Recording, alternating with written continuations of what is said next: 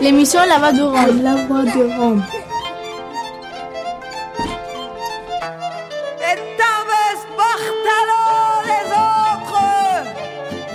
Glace Romano, puis fréquence Paris pluriel pour Show.3. La Voix des Roms, une émission mensuelle coproduite par Radio.graphie sur FPP 106.3. Si quelqu'un s'inquiète de notre absence, dites-lui qu'on a été du ciel et de la lumière, nous les seigneurs de ce vaste univers.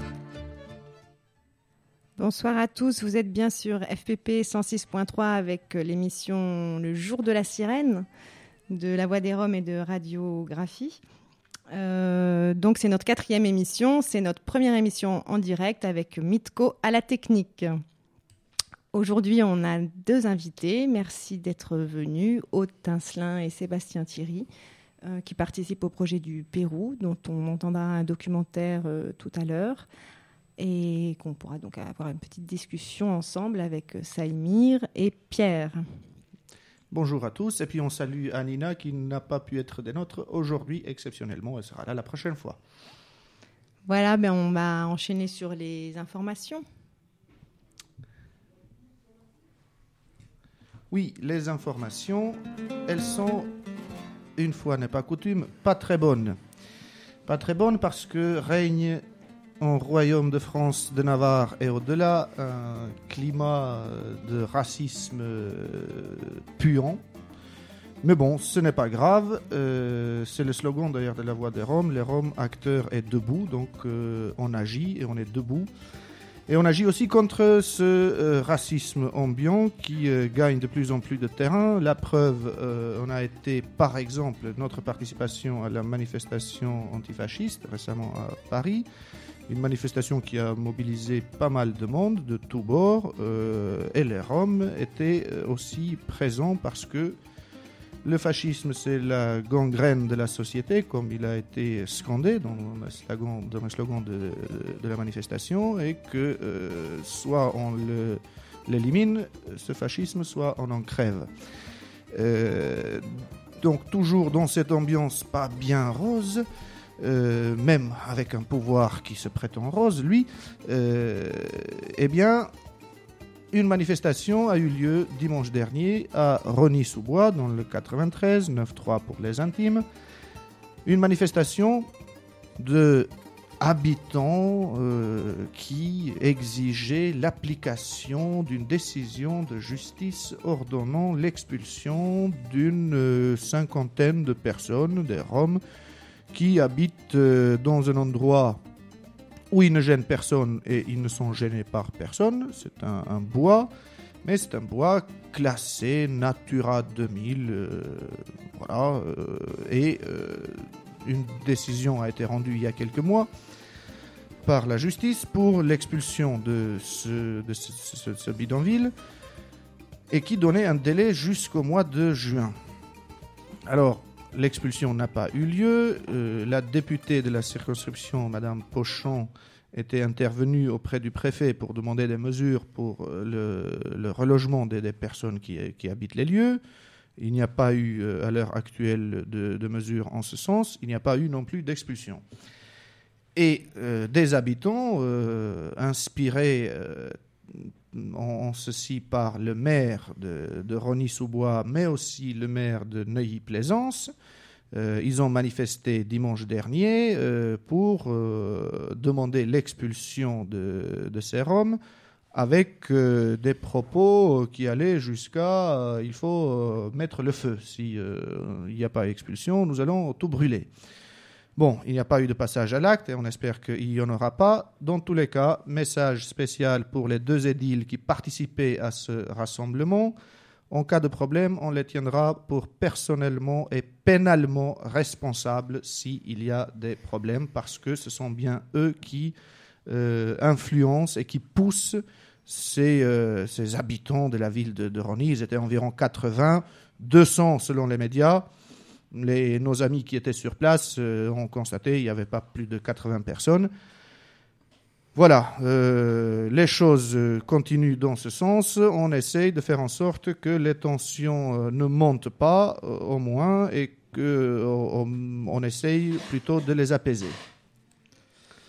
Oui, par ailleurs, les tensions qu'on essaye d'apaiser, elles montent aussi en ce moment, particulièrement cet été, en ce qui concerne euh, les gens du voyage qui, l'été, euh, se déplacent beaucoup parce que c'est la période, entre autres, euh, des conventions.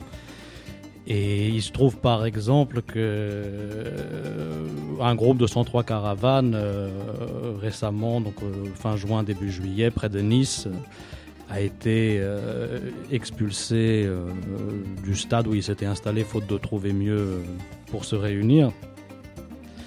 Et donc le député du Var qui est à l'initia- l'initiative de la procédure s'est largement réjoui de, les avoir déplacés. Et ces 103 caravanes ont pris euh, la route de Fréjus où ils ont cherché un endroit, euh, où le groupe a cherché un endroit euh, de la même manière pour s'installer pour pouvoir réaliser leur convention. Ils ont été immédiatement bloqués et expulsés par la police, suite à quoi ils ont commencé de bloquer les accès de la ville de Fréjus. Et ils ont été à nouveau repoussés, donc forcés à continuer d'itinérer. Euh, Ils ont at- atteint un tel point de- d'exaspération que l'un d'entre eux, euh, un dénommé François, est allé jusqu'à affirmer que par, euh, par énervement, ils étaient prêts à aller bloquer les péages, voire même de bloquer le Tour de France. Et c'est que quand on est à bout, on est à bout, et souvent on est poussé. Alors par ailleurs, justement dans ce contexte un petit peu d'augmentation des tensions et, du racisme dans la parole publique et les actes des responsables, on tient à signaler ici que faire un témoignage, en, tout cas en ce qui concerne la, Voix des Roms, parce que nous organisons euh, un voyage pour une vingtaine de jeunes Roms et non-Roms de France à Cracovie et Auschwitz euh, du 30 juillet au, au 4 août euh, de cet été, entre autres afin de euh, sensibiliser euh, d'une part ces jeunes et puis en essayant de médiatiser un peu l'événement, euh, l'opinion publique et, la société dans son ensemble aux, conséquences dramatiques du, racisme et dans la construction. Comment? Peut parler de génocide, je crois que t'as pas dit le mot encore. Oui, oui, du- du- du- oui, tout à fait. Voilà, c'est, un voyage de commémoration du génocide des Roms euh, auquel on essaie d'emmener un groupe de jeunes et jusqu'à présent, on a énormément de mal à obtenir des financements euh, des organismes privés et publics de France qui semblent se désintéresser du projet, ce qui nous, ce qui nous inquiète un petit peu. Oui, d'où cet appel, euh, une souscription en ligne. Euh, il nous faut en fait 4000 euros pour les frais du voyage aller-retour de cette vingtaine de, jeunes en autocar. Et euh, nous avons lancé une souscription en ligne. Euh, on a jusqu'en ce moment un peu plus de 1000 euros et le temps commence à presser. Donc cette annonce, vous trouverez sur le, site de la Voix des Roms, lavoixdesroms.org, euh, un, un des billets qui parle de, cette souscription et tous les dons sont les bienvenus, les plus modestes comme ceux qui peuvent faire un geste plus important aussi. Voilà, on, compte sur votre conscience citoyenne pour continuer, pour continuer à transmettre euh, cette mémoire, non pas pour la mémoire elle-même, mais euh, la mémoire en tant que moyen pour les générations présentes et futures de faire en sorte que l'histoire ne se répète plus. Donc voilà pour ces infos. Euh, nous allons passer, Mitko, un petit morceau de musique, euh, un nouveau tube en Bulgarie. Az El Kilo, du flamenco rap. C'est dans la boîte. Et après, on aura le documentaire sur le Pérou.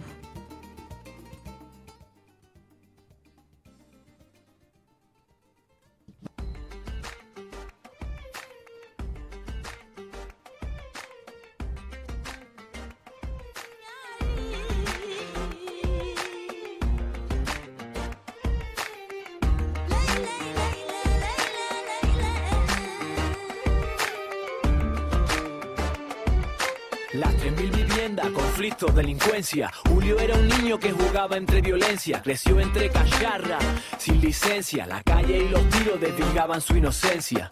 En los marrones con el pelao flipando, uña y carne, sangre y fuego callejeando, soñando. Una R6 pilotando o en un BMW M3 derrapando. De las 3.000 al barrio Titerroy volando. Lanzarote tiembla, huracán al mando. Su nombre de guerra arquillo detrás su comando. Bala perdía cada día maquinando. Robó el coche de su madre. Velocidad, mucho ronea y no hay más perro que ladre. Su situación arde, rebeldía, luces azules, mala fama para la policía.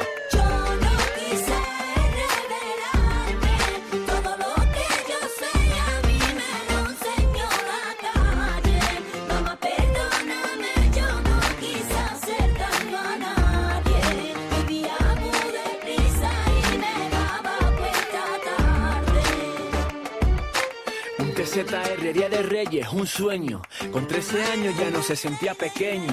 Dando bandazo a alguna fuga, risueño. Picardía pilotando, estilo sureño. La mala fama, su sombra, su dueño. Cruce de miradas provocando enfrentamiento. Un hombre se acerca, golpea violento. Julio coge el tona y lo pilla sin miedo. No fue grave, le echaron un año y medio y un par de causas por la cara serán cerdo. Centro de menores, tabares en cautiverio. Sentencia de cuatro años, mamá lo siento. Era un poco pendenciero o en el centro. A sus compis débiles, siempre defendiendo. La osadía le costó un cruel pateo. Ocho horas amarrado desnudo como un perro. Pasan los meses, penurias van cayendo. Recuerdo como un módulo entero estaba ardiendo. Como Julio desafiaba aquel infierno. Llorando, su amiga conciliaba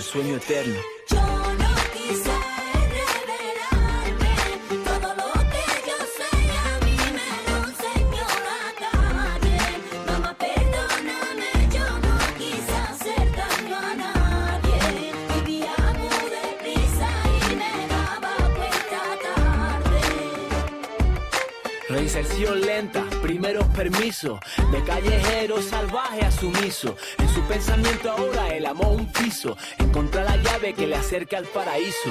La magia llega, su novia, su pasión. Corazones sufren la presión de prisión. Sueñan despiertos, pasean bajo un sol, rayos de esperanza, luz de redención.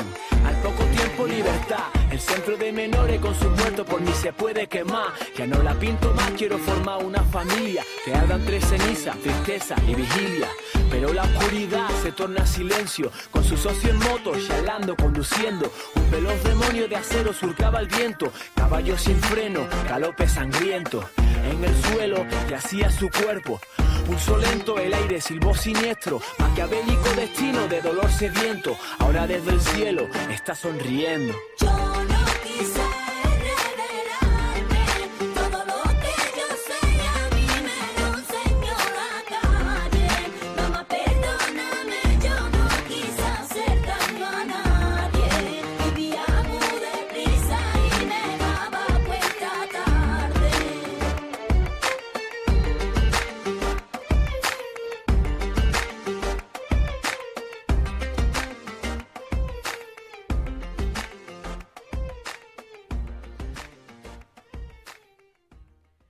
Voilà, c'était donc Hazel Kilo. Et maintenant, on va enchaîner avec un documentaire donc, qui a été fait à partir d'interviews que j'ai réalisées avec Sébastien Thierry, qui est ici avec nous, et puis euh, à la librairie Michel Firck, euh, où il y avait Autincelin et euh, quelques habitants euh, du bidonville de Rissorangis, qui sont aujourd'hui à Grigny.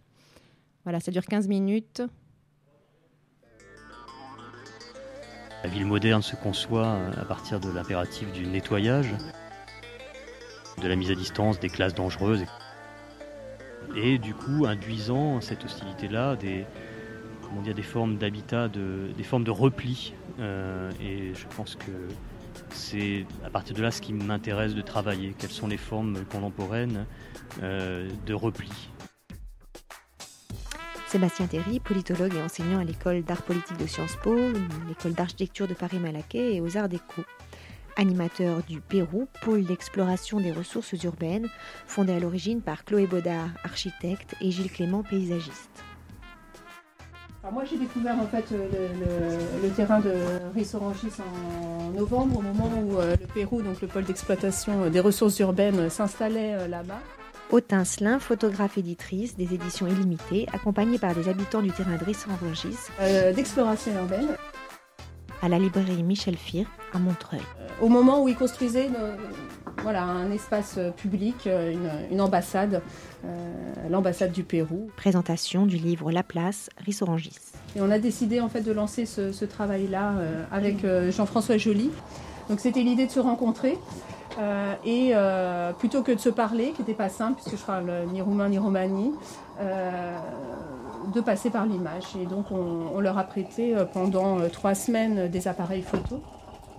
Et de ces 3000 images, on a décidé de faire ce, ce- ce petit ouvrage. Donc, on l'a fait très vite parce qu'on était dans cette sorte de euh, d'urgence, je ne sais pas, mais en tout cas de, bouillonnement euh, qu'était le Pérou à ce moment-là, euh, euh, dans un lieu donc précaire dont on ne savait pas euh, quand il pouvait être détruit. Euh, L'idée était euh, pour nous au début de, finir ce livre avant, euh, avant la destruction du, campement, ce qui n'a pas été possible. Voilà, on a donc fêté euh, la sortie du livre euh, sur le campement de Grigny où, euh, où euh, la plupart des, familles de Rissorangis se sont, euh, se sont réinstallées. Plațul din Risu să rămână o amintire toată viața noastră pentru noi. Euh, ils se rendent compte maintenant que le- la place Les Orangis, euh, ça va rester euh, dans leur mémoire tout le temps. Donc ils regrettent ne pas avoir encore plus euh, pris, euh, voilà. Formatul nu, nu mai știu, nu mai rețin. Dar cred că avem poze în ambasadă, mulți. On a des photos de l'ambassade qu'on a pris euh, de nous-mêmes, ils disent, mais l'ambassade, le, voilà, le bâtiment, quoi. Ils auraient bien aimé de, le prendre encore plus en photo.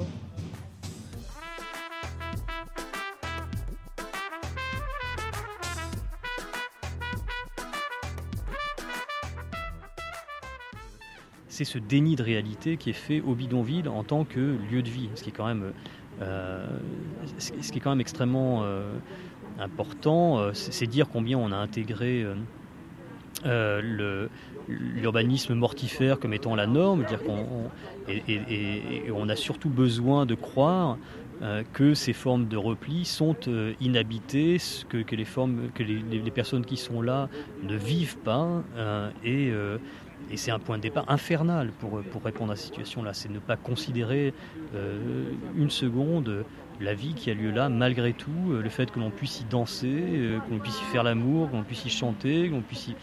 Voilà, dire que, et partir de là, c'est peut-être la moindre des choses pour parvenir à, inventer d'autres réponses. Que si on part du principe qu'ici rien n'a lieu, effectivement, euh, on a vite fait de, construire un désert.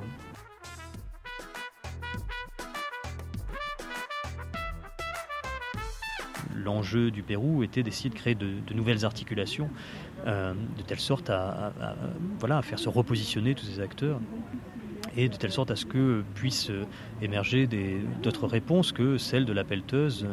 Euh, voilà. Mais, euh, et donc ça a consisté très concrètement à construire une ambassade. Enfin, c'était un lieu, disons un lieu, oui, un lieu public, euh, une espèce d'interface, euh, de seuil. euh, et en tous les cas, c'était vraiment assumer le fait de nous-mêmes être un corps étranger au milieu du bidonville, qui est lui-même un corps étranger pour la ville, et d'activer des, processus vertueux à partir de cette qualité-là. Après, ça s'est pas fait du jour au lendemain, d'une part. On est resté. Enfin, moi, j'ai quand même beaucoup arpenté le terrain et rencontré les familles pendant un mois ou deux avant que le premier coup de, de marteau soit posé.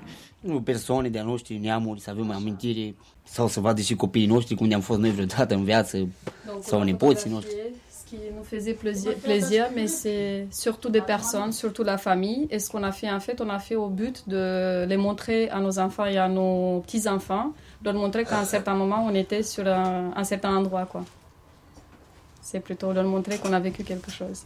Et puis, ce faisant, c'était aussi, il y avait un autre principe, c'est-à-dire comment euh, euh, accueillir du coup des personnes de l'extérieur dans le bidonville. L'ambassade a d'abord été prévue pour y accueillir euh, euh, les enfants, euh, les camarades de classe d'un certain nombre d'enfants qui sont scolarisés, qui jamais évidemment ne viennent euh, chez leurs copains euh, qui vivent dans un bidonville. Et donc ça a été notre point de départ, de suivre les enfants et de suivre cette question-là. Et là, du coup, euh, les gens en France, les Français peuvent voir aussi euh, où les Roms vivent actuellement en France. Ça, c'est l'effet secondaire, si je me permets. Euh, Et bah, ce faisant, donc on, on- on crée une ambassade qui est un lieu couvert, un lieu dans lequel on peut faire un spectacle qui va être donné le 22 décembre par un, un comédien metteur en scène qui s'appelle Didier Galas. Et puis bon, on se dit bon, on va accueillir des gamins, donc il va bien falloir qu'on construise des toilettes sèches, il va bien falloir qu'on enlève la boue, etc., etc. Et une fois que la fête a lieu, que les enfants viennent et puis que tout le monde repart, eh bien on a des toilettes sèches, on a un site hors boue, on a une ambassade, et etc., etc. On aurait bien aimé de rester euh, sur la place Rissorangis et de continuer à vivre ensemble, quoi, de partager des choses. Après, on a construit une place qui a d'abord été un parquet de danse qu'on a euh, offert à la venue de Israël Galvan. Israël Galvan est venu le 15 février, puis il est parti, et ceci est devenu la place euh, publique. Euh, donc ça, ça fait partie de ces... Alors, ce faisant, parce que tout ça a l'air bien gentil, etc., et c'était aussi se dire, la manière dont on va prendre le terrain et le construire, va nous permettre d'entrer en négociation autrement avec les pouvoirs publics. Donc toute l'histoire aussi de l'action du Pérou sur le site a un, parallèle, une histoire parallèle qui est une histoire de relation avec les acteurs publics. Évidemment, euh, il y a un maire qui nous voit débarquer euh, et construire de manière illégale sur un terrain, qui nous flanque du coup un arrêté euh, euh, d'interdiction le 21 décembre, la veille de l'inauguration de l'ambassade. Donc on, rentre en conflit avec tous les acteurs, c'est un terrain du Conseil général, évidemment, la préfecture qui passe, etc. Et, à partir de là, ce, s'ouvre certes sur un mode très conflictuel d'abord, euh, mais euh, ce qui a permis de, d'entrer donc en relation euh, avec les pouvoirs publics et de dépasser ce premier effet de, conflit.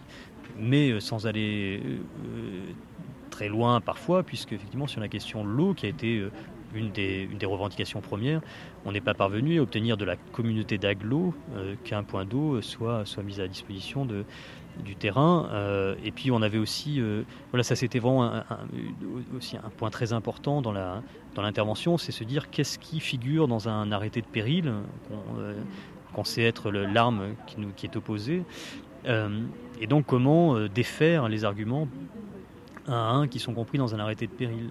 Donc on a dératisé, on a enlevé les ordures, etc., etc. C'est-à-dire que du coup, arriver à faire entendre qu'il n'y a pas ce péril imminent qu'on prétend être existant et qui du coup permet de, euh, d'évacuer, d'expulser les personnes pour leur bien. Donc ça c'est aussi un travail que d'emblée on s'est, on mis en tête de faire. On nous a ramené l'ambassade, les toilettes sèches, on avait le ramassage d'ordures, c'était bien.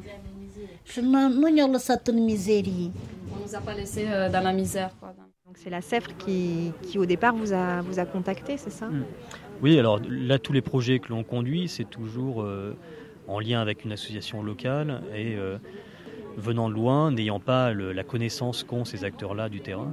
euh, et apporter un certain nombre d'outils et d'instruments qui sont, qui sont les nôtres, un peu, spécifiques. C'est la CEFRE, donc, qui se retrouve à l'été 2012 euh, bah, face à, à, la, à la contradiction qui est, ça fait dix ans que cette association existe et qu'elle lutte sur le terrain de, de- de- des familles roms, des bidonvilles, face à un, État euh, euh, qui euh, se précise être sarkozyste et donc dont le, programme idéologique va très clairement dans le sens de l'expulsion et la destruction. Il se trouve qu'il y a un changement qui a lieu à la tête de l'État au printemps 2012 et qu'à l'été 2012, ils se rendent compte que sur le terrain, le changement n'a pas lieu. Donc tout un, en fait, tout un- une lecture idéologique hein, de, la, politique conduite par l'État euh, bah, tombe en désuétude à partir du moment où on se rend compte qu'un État socialiste peut conduire la même politique.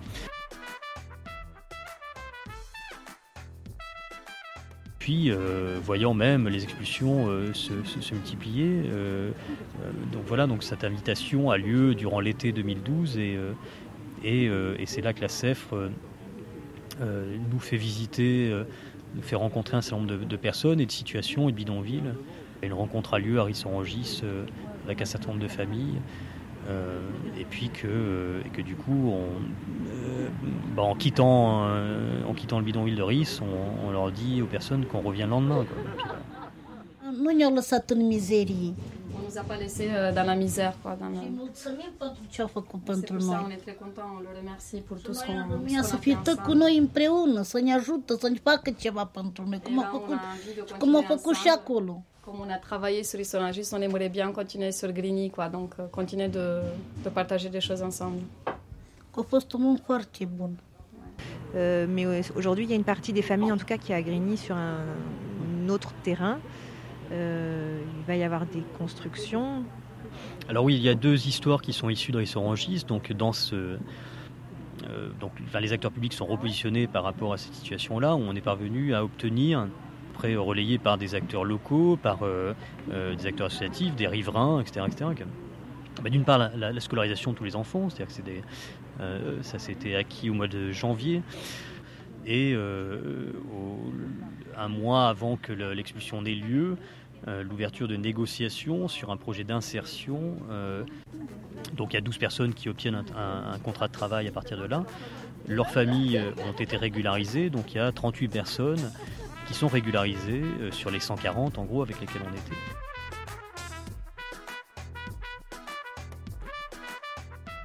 et qui vont habiter un espace de vie temporaire pendant deux ans maximum. Euh, donc le temps, un espace de vie euh, passerelle en quelque sorte, un autre bidonville légal celui-ci, aménagé euh, avec euh, voilà, Algeco pour, la, pour le- les unités de vie et puis des, des espaces euh, partagés sur la, à la définition desquels on travaille nous avec le Pérou. Ah, Vous allez travailler sur cet espace on a, de vie on, a, on a gardé le lien sur ce, ce- ce projet d'insertion. C'est dire d'ailleurs si les relations avec les pouvoirs publics du coup ont été un peu retournées. Dire qu'au final, on a un préfet qui vient nous voir, il nous dit voilà, on a un projet d'insertion, qu'est-ce que le Pérou en dit? Est-ce que vous êtes prêt à, collaborer euh, euh, Grand verbe? Et, euh, et nous, on est prêt à coopérer évidemment.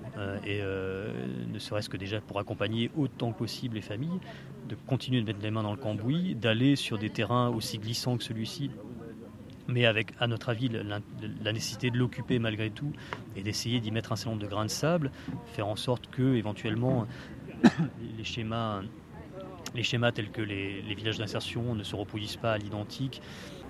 Et donc, on a travaillé à la définition euh, des grands principes d'aménagement de, de cette base de vie, tel qu'il appelle.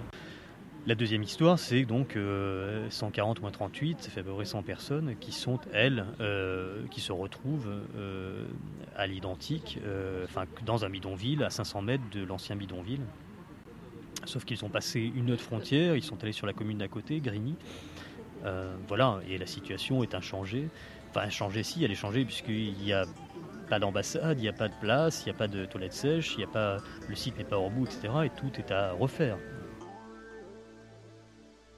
Et ça aussi, ça va constituer un souvenir.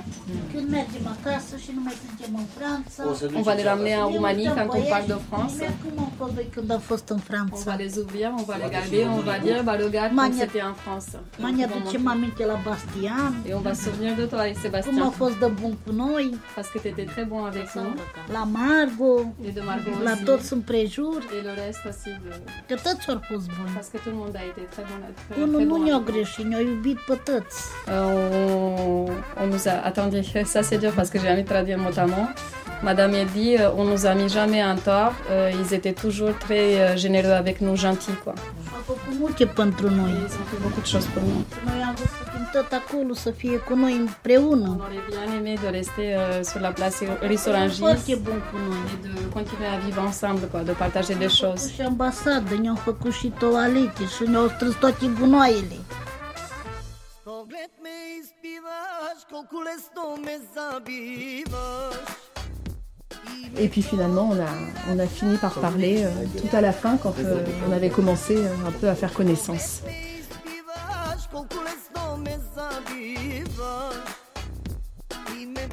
Nous remercions les familles de Grigny venues à la librairie Michel Fir présenter le livre de photos La Place Rissorangis, Ramona pour ses traductions du roumain, ainsi que Aude Tincelin et Sébastien Thierry. Voilà, donc c'était le petit montage que j'ai fait à partir de vos interviews. Euh, vous êtes sur FPP 106.3, fréquence Paris pluriel, et vous êtes avec l'émission La Sirène, la, la Sirène, la Sirène. Le jour de la Le sirène. jour de la Sirène, le premier mercredi de chaque mois, le jour de la Sirène. Euh, ben donc voilà, maintenant on peut discuter un peu de, de- du projet du Pérou. Moi, j'ai pas mis plein de choses de- dans le documentaire évidemment, notamment tout ce qui est de aujourd'hui les familles à Grigny, la position du Pérou par rapport à ces familles et puis par rapport à la mairie du Grigny qui donc on en avait discuté euh, donc mairie communiste Grigny et vous vous aviez déjà quelques rapports avec euh, des personnes euh, dans le bah, enfin si tu peux en parler Sébastien Oui, peut-être bonsoir. On rentre dans le vif du sujet politique. Ouais, allons-y. par non, exemple. allons-y. Euh, non, mais est-ce que. Alors, oui, Oui. enfin, les, les familles sont. euh, donc, pour leur grande majorité à Grigny, à, cin- à 500 mètres exactement de l'ancienne euh, Platz euh, de Rissorangis, dans un, sur un terrain vague qui porte le doux nom de la folie, et euh, terrain vague qui était déjà occupé par cinq, euh, cinq baraquements donc euh, qui ont été rejoints par maintenant, ils sont une quarantaine de baraquements, ce qui fait il y a 150 personnes à peu près. Oui, no- notre stratégie à Rissorangis, elle a été de, de, prendre sauvagement, euh, voilà, enfin de construire, euh, disons spontanément, euh, comme on dit, pour ne pas polémiquer, sauvagement pour être franc, et, et sans demander évidemment la permission à quiconque, puisque on était à peu près certain, sans être grand clair, et tout le monde pourrait le savoir, que si on demande l'autorisation de construire sur un terrain, euh, dans ces situations-là, on ne l'obtient pas, donc on y est allé, euh, donc euh, dans une situation conflictuelle extrêmement, voilà, extrêmement forte, etc. Malgré des relations qui sont ensuite éventuellement, on peut- penser détendues, en tous les cas, d'autres relations sont constituées. Oui. Je- je- je- une, question, quand vous êtes intervenu sur le terrain la première fois, il était dans quelle situation juridique, du point de vue de l'e- l'expulsabilité, etc. Il était donc c'est un terrain du Conseil général sur la commune de Rissorangis. Le conseiller, enfin le, le- le président du Conseil général. euh, alors je sais, alors, il y avait il y avait aucune procédure en cours. Ça c'est le premier point. Ouais. Euh, deuxième point, euh, le président du Conseil général s'est d'emblée positionné en disant que lui n'expulserait pas. Donc le propriétaire voilà, a pris cette position-là, enfin en tout cas disant que lui n'expulse pas. Euh, et puis, euh, donc ça c'est une très bonne question d'ailleurs, c'est comment une intervention comme celle-ci peut éventuellement précipiter l'expulsion. C'est-à-dire que précisément quand on, voilà, euh, c'était un bidonville qui posait plein de problèmes concrets. Je les policiers venaient systématiquement, il y avait des PV tous les deux jours. C'était un bidonville qui était à l'élisière de la ville, très visible, malgré tout, malgré le fait qu'il était derrière un petit bosquet, mais c'était au bord de la Nationale 7. Les, les, les personnes, notamment, allaient prendre de l'eau plus que quotidiennement. De l'autre côté la Nationale 7, qui à cet endroit-là une deux fois deux voies. Enfin, donc c'était un- et euh, bon, donc il y avait une très forte euh, tension quand même terrain-là. Aucune procédure néanmoins. Euh, plein hiver, bon, voilà, avec, disons, une position de de façade qui est jusqu'au 15 mars, enfin, trêve hivernale, etc. On essaie de la respecter. Mais en tous les cas, très vite, les positions sont éclaircies. C'est-à-dire que le Conseil général a dit euh, on n'expulse pas. Euh, le maire. euh, Quoique je suis arrivé, il y, a eu un reportage Canal Plus euh, une dizaine de jours avant que l'on commence à construire, et le maire était venu en lisière du bidonville en disant que, l'expulsion allait venir et qu'il fallait, bouger de là. Donc la position du maire avait été déjà affichée en quelque sorte et elle s'est précisée au cours de, au cours de, au cours de, de l'action. Euh, précipité ou pas, je sais pas. Enfin, en tout cas, ça c'est une vraie question. C'est-à-dire que euh, on peut arriver avec beaucoup de bonnes intentions, avec surtout l'intention nous de faire obstacle à la pelleteuse, mais peut-être qu'on en précipite la venue. Donc ça c'est une, bonne question. Ouais. Oui, puis il s'agit aussi de savoir si vous aviez, si vous arriviez vraiment en temps, euh, en moment de crise et déjà Mhm. conflictuel, ou si vous aviez euh, au moins un peu de temps devant vous Ouais. pour élaborer un, un projet. quoi. Non, on arrivait clairement dans un contexte euh, qui était, enfin un contexte essonien, c'est un peu plus large que Rissorangis, de- d'expulsions euh, Évry avait repris euh, en, trombe à la rentrée 2012 des expulsions. Enfin, et on savait que là le, contexte était, un contexte très très difficile. Donc de toute façon, la pelleteuse euh, rôdait. Euh, ça en était dans ce contexte-là. Et la première idée, c'était comment placer un obstacle sur sa route. Donc et là, et la tension était vive. Je, je, me souviens quand même de l'état d'esprit dans lequel je venais sur le bidonville au tout début, quand je n'étais encore que seul. Il n'y avait rien que. Enfin, la, la tension était extrêmement palpable. dire que vraiment, j'ai des, des- des PV qui étaient euh, donnés aux personnes parce qu'elles roulaient sur des vélos euh, avec des pneus lisses. euh, et ça, euh, une fois tous les deux jours. hein, et c'est vraiment avec ou les freins défaillants, 90 euros, euh, etc. à payer. Bon, etc. On etc. a vu, on a vu à 300 aussi. Ouais, 300 ouais. euros pour des C'est infractions un très très gros de- vélo. de, de conducteurs de vélo. Mm, mm, mm, ouais. Voilà, et, euh, et juste pour, pour la. Je, réponds à la question, parce que je, l'ai noyé totalement. Euh, donc, euh, oui, la question était Grigny, Grigny, situation politique, donc un maire communiste. Oui, voilà, donc c'était, je reprends le fil de. Donc, Harry Sorangis sauvagement, à Grigny, on se dit, bon, ben. On va peut-être aussi changer de, de stratégie parce que, pour la simple et bonne raison que Harry Sorangis, on était plus ou moins accompagné par des acteurs politiques locaux et notamment partis de gauche, partis communistes, etc. C'est-à-dire que le Pérou, euh, disons au tout début, intervenant dans cette situation-là, euh, a rencontré un- une, une- une- comment dire, une, un positionnement positif de ces acteurs-là qui sont venus sur le terrain. Euh, le, patron du, PC local euh, est venu euh, deux fois par semaine ramasser les ordures, etc. Donc, donc, donc du coup, on se retrouve à Grigny, chez les amis de ces personnes-là, et on se dit, bon, on va aller voir le maire autrement. C'est-à-dire qu'on va peut-être pouvoir entrer en relation autrement que sur le mode du conflit. Et donc, deux, deux réunions préalables ont eu lieu en mairie. Une première, disons, cordiale, ou si ce n'est, enfin, en tous les cas, diplomatiquement euh, convenable. Euh, la seconde, euh, moi, je suis parti au milieu de la réunion. parce que donc nous ont été répétées des formules que l'on retrouve à peu près dans tout, voilà, chez, tous les maires, quelle que soit la couleur politique, qui sont en gros, enfin qui veulent dire en gros, il faut que, que ces personnes débarrassent le plancher et que donc le Pérou n'interviendra pas ici, quoi qu'il en soit. Parce que, parce que juste une précision, donc les, les personnes du, du parti de gauche et du parti communiste qui sont intervenues à, Ressorangis étaient dans l'opposition municipale à Ressorangis. C'est ça que tu veux dire. Donc c'est juste quand même pour- Alors qu'à Grigny, j'étais aux responsabilités.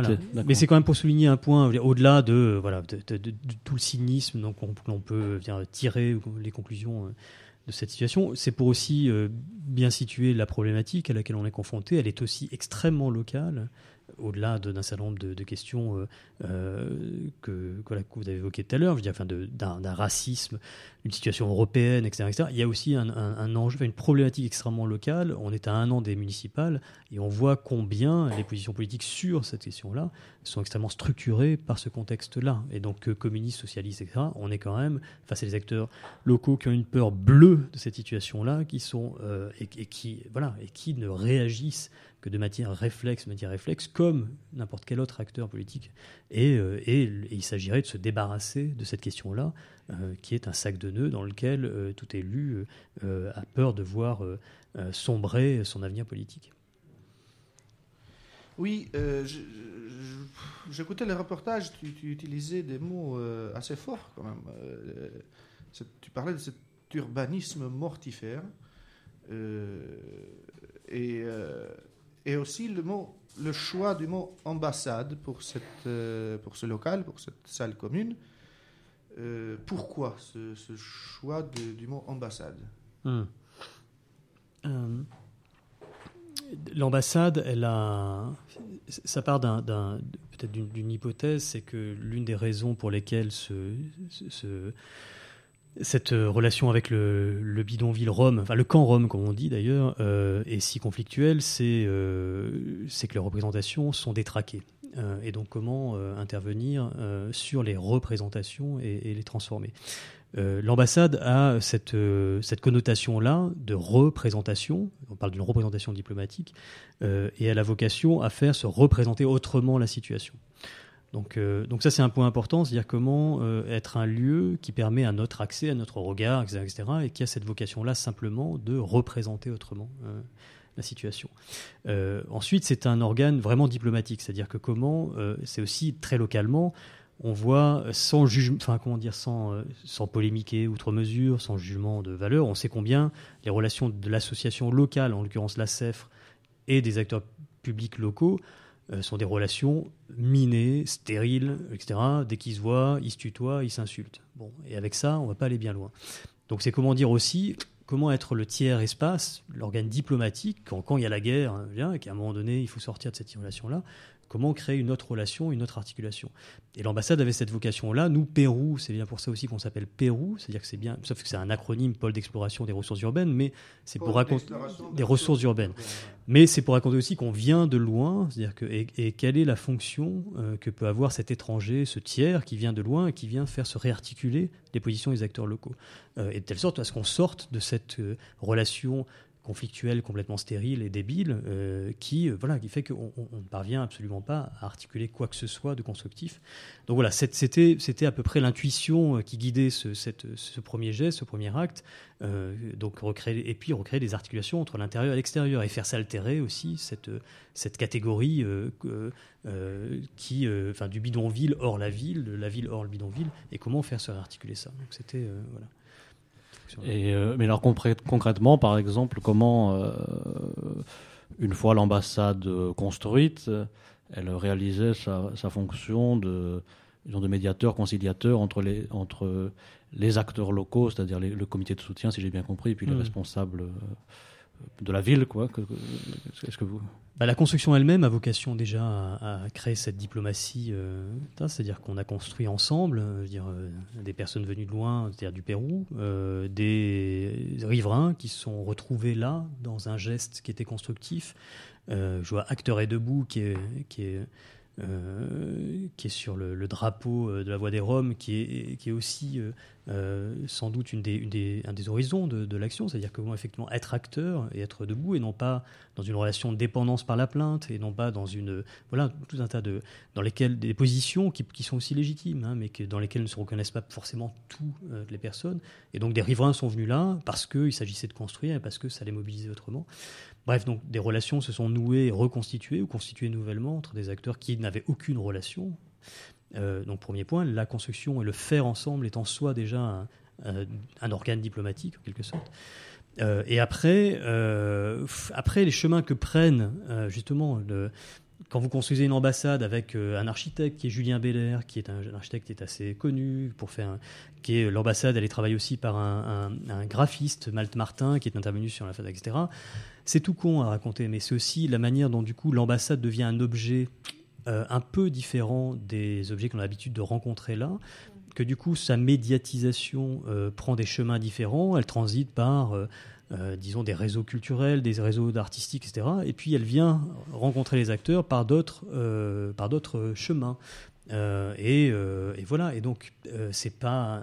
Et, ça, ça vient troubler à un moment donné les positions. Et on sait pas, les acteurs publics ne savent pas trop face à quoi ils sont. Et c'est dans ce petit trouble-là créé que peut-être se, se, se, se, se re- enfin, se, se réarticule autrement, s'articule autrement les, les relations. D'accord. Et avant aussi de re- revenir à une des, un des éléments de la question de Saïmir là, sur le, la notion d'urbanisme mortifère, Mhm. juste pour finir, c'est que dans le, la coopération dont tu parles, comment les gens qui habitent le bidonville, quelle est leur place euh, là-dedans au milieu des différents acteurs dont tu parles et des chemins un peu de traverse quoi. Peut-être Aude pourrait dire un mot peut-être sur le, ce projet participatif de, de, de photos. Bah, C'était peut-être dans... En tout cas, pour rebondir sur ce que disait Sébastien, je pense qu'on est nombreux, enfin un certain nombre en tout cas, à être arrivés euh, euh, dans le bidonville de Rissorangis par ce biais-là, par le biais de la construction de l'ambassade ou euh, des poubelles. Ou, enfin, je crois qu'on a d'abord tous euh, voilà, vissé et déplacé des poubelles et que, et que c'est dans cette façon-là de. Euh, de se réapproprier un petit peu collectivement euh, le lieu, de, de, poser, pas tant ça d'ailleurs, plutôt euh, de, poser un, un- petit espace public au cœur du bidonville qui a permis d'ouvrir voilà, les possibles après, qui a permis, alors moi par exemple, de me lancer sur ce projet photo parce que je suis photographe et que ces questions de représentation m'intéressent, mais voilà, d'autres choses après de se faire. Mais c'était le, voilà, ça avait cette fonction-là aussi d'ambassade de permettre en fait à, bah, à quiconque euh, finalement d'avoir de trouver éventuellement une légitimité euh, à être euh, dans ce lieu. D'ailleurs, un projet photo qui a de, en tout cas ce qu'on remarque en premier lieu, donc tu dis, tu dis que tu es photographe, mais donc tu as choisi de, de, de faire prendre des photos par les, par les gens eux-mêmes. Mhm. Je suppose que c'est lié à, à la question de la, la représentation, etc.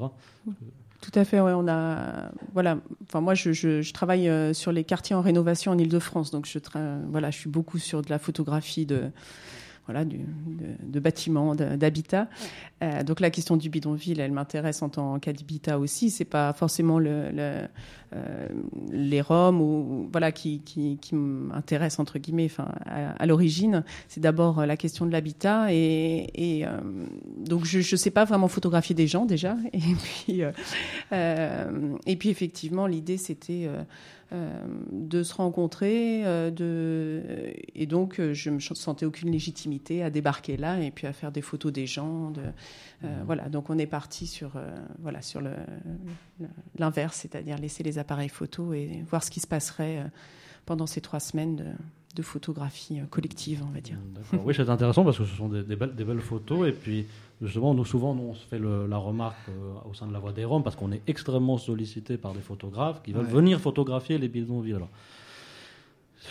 On est toujours un peu embarrassé parce qu'au bout d'un moment, c'est, euh, les gens sont euh, motifs d'une photographie. Donc, ça nous a beaucoup intéressé Mhm. l'idée de voir que de- cette idée de remettre des, des appareils photo pour produire de l'image par ceux qui sont les, les motifs de, de l'image eux-mêmes. voilà.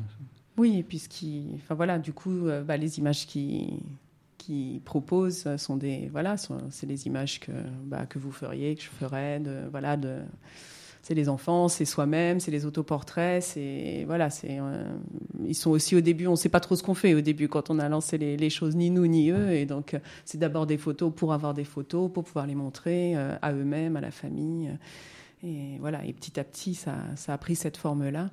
Mais euh, Et vous leur avez donné des, plusieurs appareils à chacun pendant un certain, nombre, un certain temps, c'est ça Ou- Voilà, je faisais un atelier pour le bal, euh, la fabrique du regard, et donc euh, j'avais six, six petits numériques. euh, J'ai demandé l'autorisation de les détourner donc euh, pour les utiliser là, et, et donc on les a d'abord prêtés collectivement, et puis voilà, de personne à personne en fait, sur des petites durées selon. Alors le, le temps étant très précaire et aléatoire là-bas, voilà, ça circulait, et, et voilà. ça- les photos sont faites comme ça, des, des vidéos aussi, puisqu'on a pu monter un, un tout petit film euh, voilà, de quelques mi- minutes euh, qui retrace assez bien d'ailleurs ce qu'on voit aussi dans le livre. Il y a aussi, moi, une, euh, une chose qui, sur laquelle je voulais vous... Voilà, sur la, la question du- d'urbanisme mortifère. Est-ce que votre approche du bidonville, est-ce que vous envisagez la- enfin, le bidonville, en tout cas, tel que, que vous l'avez ren- rencontré, comme euh, quelque chose qui serait opposé à l'urbanisme mortifère Ou qu'est-ce que vous appelez cet ur- urbanisme mortifère en. Je... Nous, le Pérou, alors, on est, euh, donc pour reprendre pôle d'exploration des ressources urbaines, notre entrée sur ces situations-là, c'est une entrée par la question urbaine, par la ville, par l'architecture, l'urbanisme. On est plutôt un collectif d'architectes, même si je ne suis pas architecte, mais ce sont des questions qui m'intéressent et sur lesquelles je travaille, j'enseigne, etc. Et on, travaille sur des situations au-delà de, des bidonvilles, sur des situations euh, que je qualifierais de, de, situations urbaines de repli. C'est-à-dire que à la fois avec des sans-abri à Paris, euh, là il y a un projet qui est en train de se mettre en place à Calais avec des migrants, etc. Euh, donc avec dans tout un tas de situations qui sont des, des, des, résidus d'urbanisme des, ou des replis, des, des situations de relégation, etc. La, la- une stupéfaction, première peut-être un peu euh, fondatrice, c'est euh, l'expérience que j'ai eue avec les enfants Don Quichotte, qui est euh, donc j'étais un de ces acteurs-là en 2006, hiver 2006, à me retrouver à manifester, à me retrouver face au ministre. Il se trouve que voilà, j'étais assez, enrôlé au point d'être dans les voilà en toute première ligne te retrouver face à des acteurs publics euh, à qui tu demandes euh, voilà, des solutions. Euh, il faut que les solutions soient mises en œuvre. Sur le registre, il y a manque de volonté politique, c'est manifeste puisque plein de gens sont dans la rue, etc. Les solutions que le ministre a sous le coude, c'est des solutions catastrophiques. C'est l'hébergement d'urgence dont on sait que c'est la catastrophe. C'est la construction de logements en masse dont on sait que c'est la catastrophe dans les 50 ans à venir.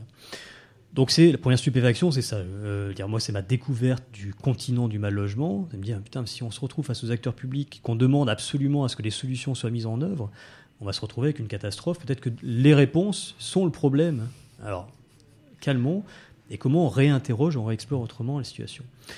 Donc moi, ce qui m'intéresse, c'est euh, c'est d'une part ce qui, dans le bidonville, questionne la ville autrement, regarde la ville autrement, et comment partir du bidonville dans tous les sens du terme. C'est-à-dire que la situation du bidonville n'est pas du tout euh, une utopie urbaine en tant que telle, euh, mais euh, elle, montre éventuellement d'autres chemins de penser, de penser la ville, de penser la manière de la construire et de l'habiter.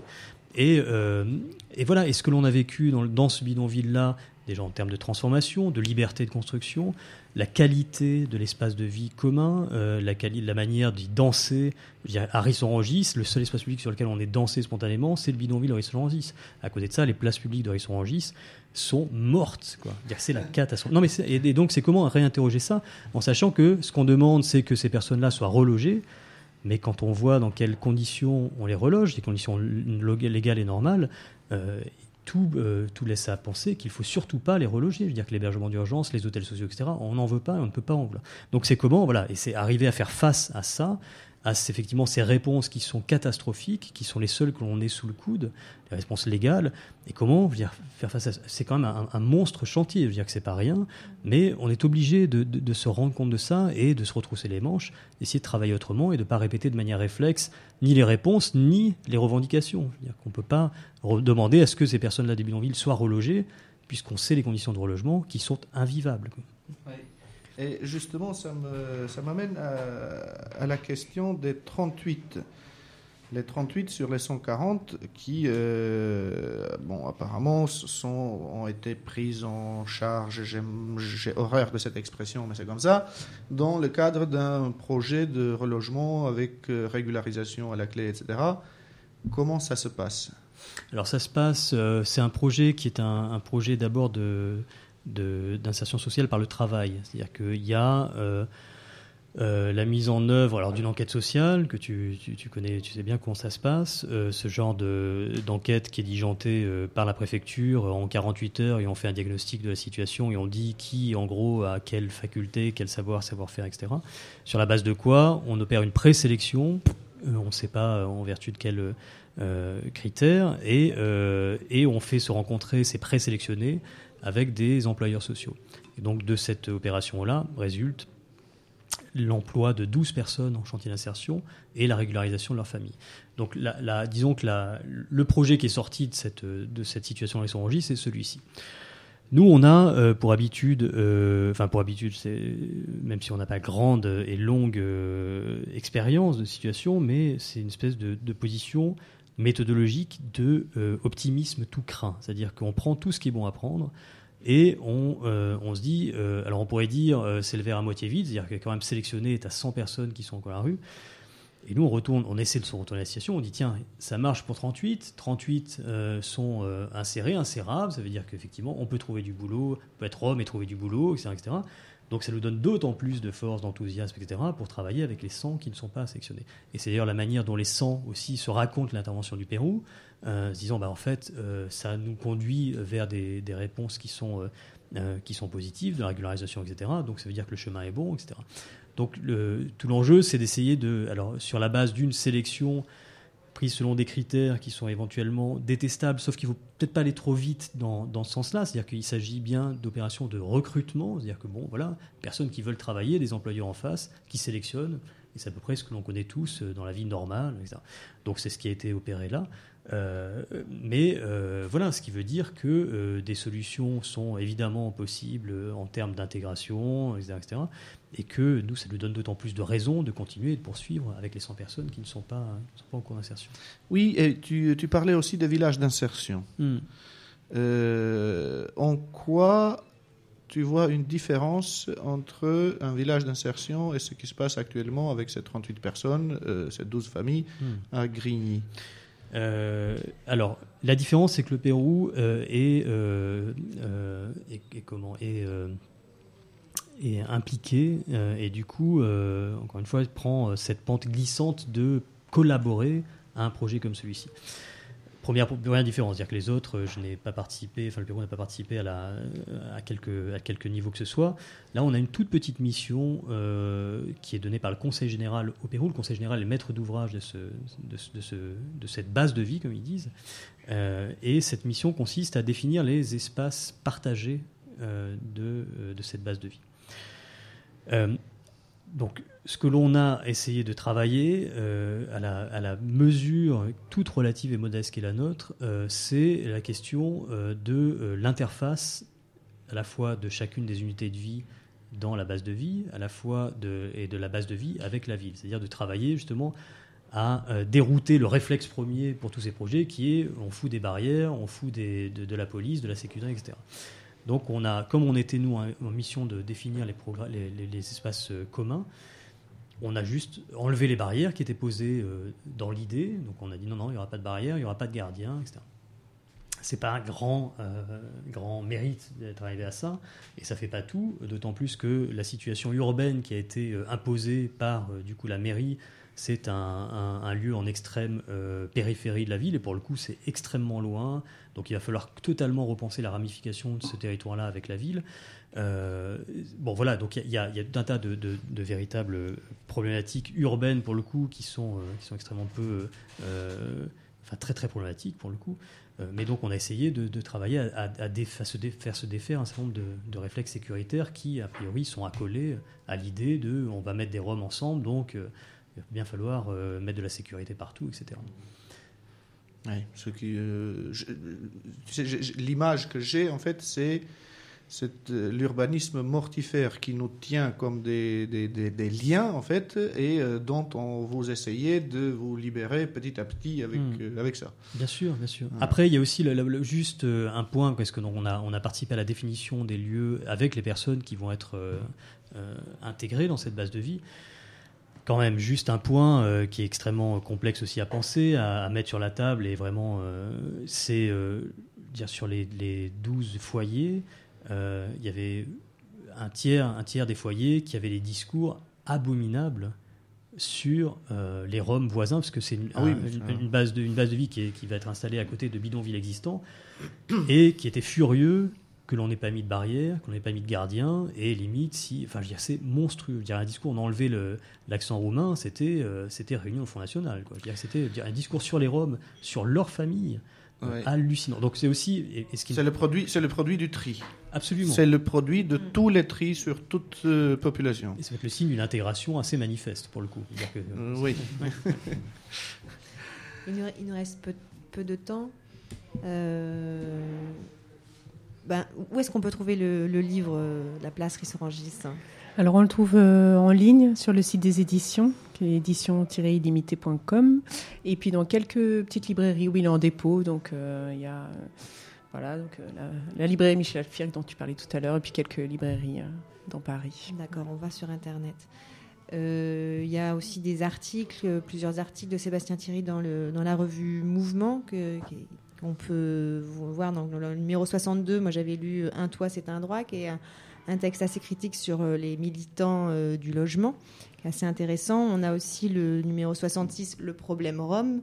euh, donc qui est plutôt sur une critique droite-gauche, c'est quoi la différence C'est soit le, quoi, c'est quoi c'est être, un problème ou avoir un problème, c'est ça si j'ai bien compris le, le résumé. Et puis il y a Ça, c'est un- de Eric Fassin, ça, hein, Oui, c'est- c'est de Eric Fassin. Mm. ça- Mm. voilà.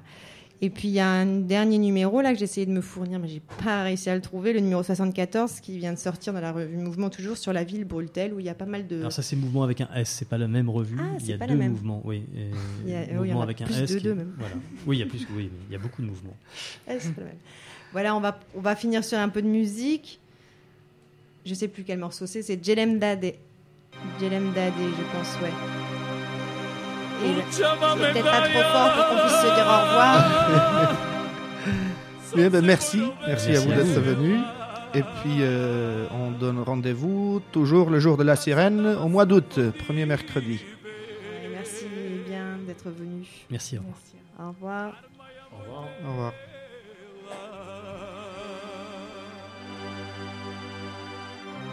Armaya vojdela Через ona vela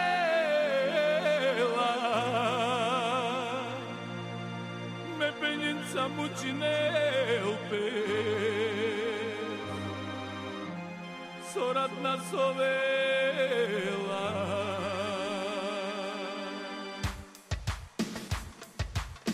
Gelandane tudureste I'm a natural.